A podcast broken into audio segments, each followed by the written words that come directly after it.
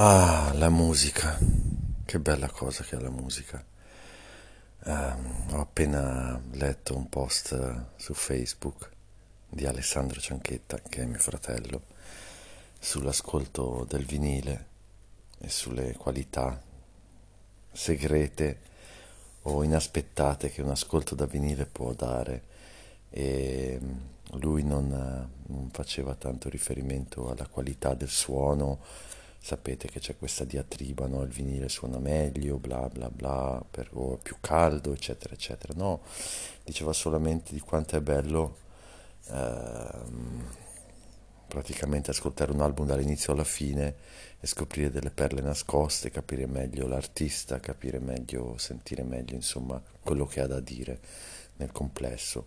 E veramente una, questa è veramente una grande differenza dall'ascolto digitale dove se una cosa appena appena non ti interessa salti, mentre se, se hai dovuto preparare il tuo vinile, l'hai pulito, l'hai messo su, ti sei seduto sul divano per ascoltare, cominci a ascoltare, arriva il secondo pezzo e poi non ti piace così tanto, lo lasci andare perché non ti alzi di nuovo per, perché diventa una specie di rito anche, questo è vero. A questo proposito ho preso questo libro in mano che ho io, si chiama e lo consiglio a tutti, Uh, Dust and Grooves è un, è un, librone pieno di fotografie ed è un librone di, um, dedicato a, a, a collezionisti di, di vinili. E vorrei solamente citare una piccola frase che viene detta qua all'inizio proprio, e cioè che collezionare vinili è un viaggio senza fine nel passato.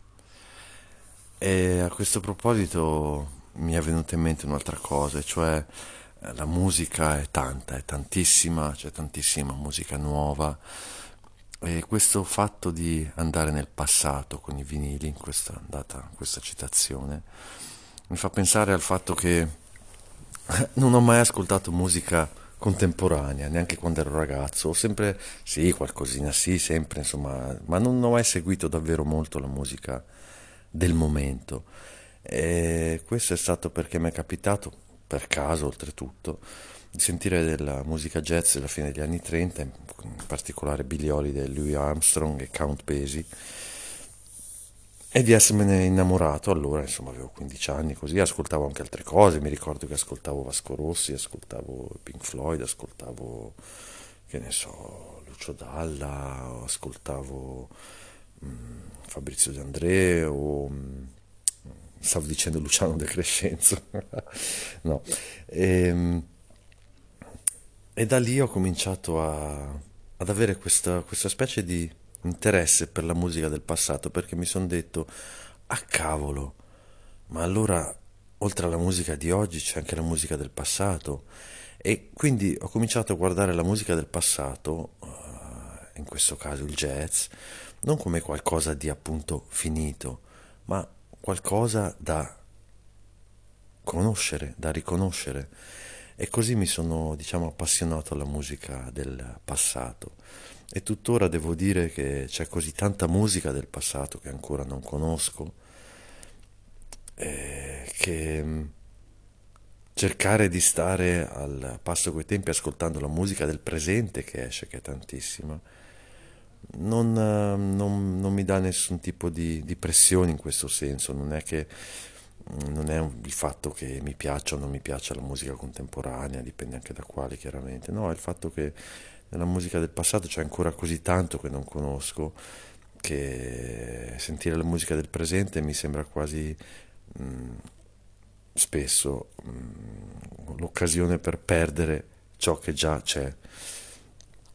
È un concetto criticabile, eh, io stesso lo critico perché è una questione di gusti però insomma volevo spezzare una lancia per la musica del passato che era oltretutto sempre solo o in vinile o in cassette e poi è arrivato il CD anche dopo, no? più tardi.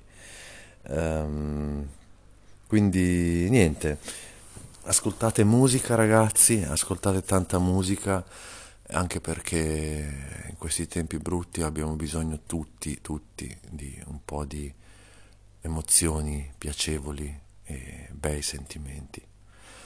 Mm, vi saluto e vi ripeto e consiglio questo bellissimo libro fatto di fotografie e storie di uh, collezionisti di, di musica.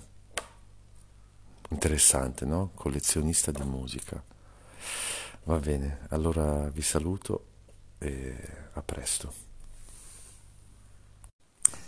E volevo aggiungere, mi stavo quasi dimenticando, perché per quanto riguarda la diatriba eh, dell'ascolto da vinile o da CD o da digitale, eh, quello che penso io è ciò che sto per dirvi, e cioè l'ascolto da vinile è davvero più caldo, ma è più caldo non per un fatto esoterico, è più caldo per un fatto tecnico. Uh, posso anche sbagliarmi chiaramente, eh?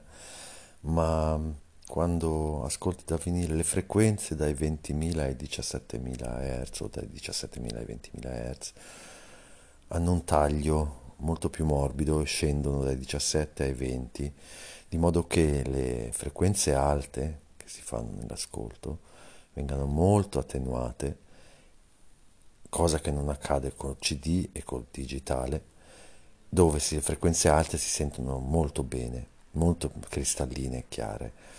Per questa ragione quando senti da vinile il suono è più morbido, ecco, non più caldo, è più morbido, più, ti accarezza di più. Eh, se avete eh, la possibilità di ascoltare un album da vinile e da digitale, fatelo con una canzone che conoscete bene e ditemi se non notate anche voi questa differenza. Questo non significa che il vinile sia meglio, significa che l'ascolto è differente. Se volete un ascolto più netto, più cristallino, allora ascoltate digitale. Chiaramente sempre presupponendo che stiate ascoltando con delle ottime cuffie o delle buone cuffie o con un, o con un sistema audio perlomeno decente. Va bene, basta così.